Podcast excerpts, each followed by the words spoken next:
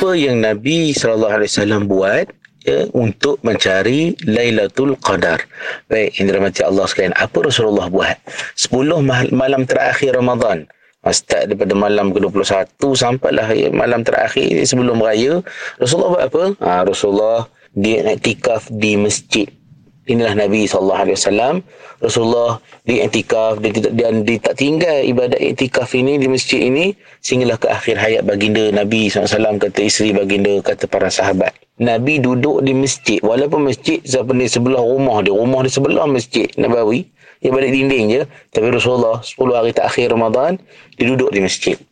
Dan isteri Nabi cerita Rasulullah 10 hari akhir Ramadan dia bersungguhnya dia buat amal ibadat ni tidak seperti hari-hari lain.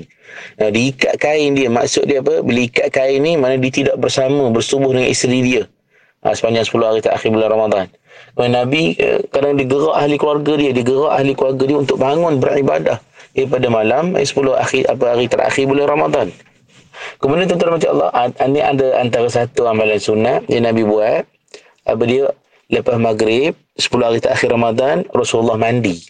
Ya lepas solat maghrib lepas buka lepas solat maghrib Rasulullah mandi sebelum isyak. Dia antara maghrib dan isyak Rasulullah mandi untuk menyegarkan badan supaya nanti boleh ya, beribadah dengan lebih ya, bersemangat lebih segar ya, pada malamnya ha ni kalau kita dapat buat insyaallah ya terbaik.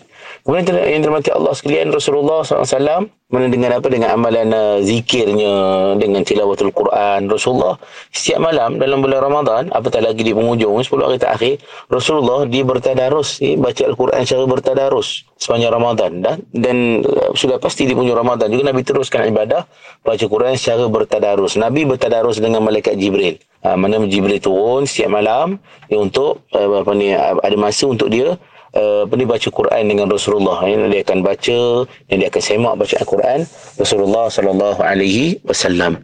Di antara ibadah yang Nabi buat eh, di 10 hari terakhir bulan Ramadan.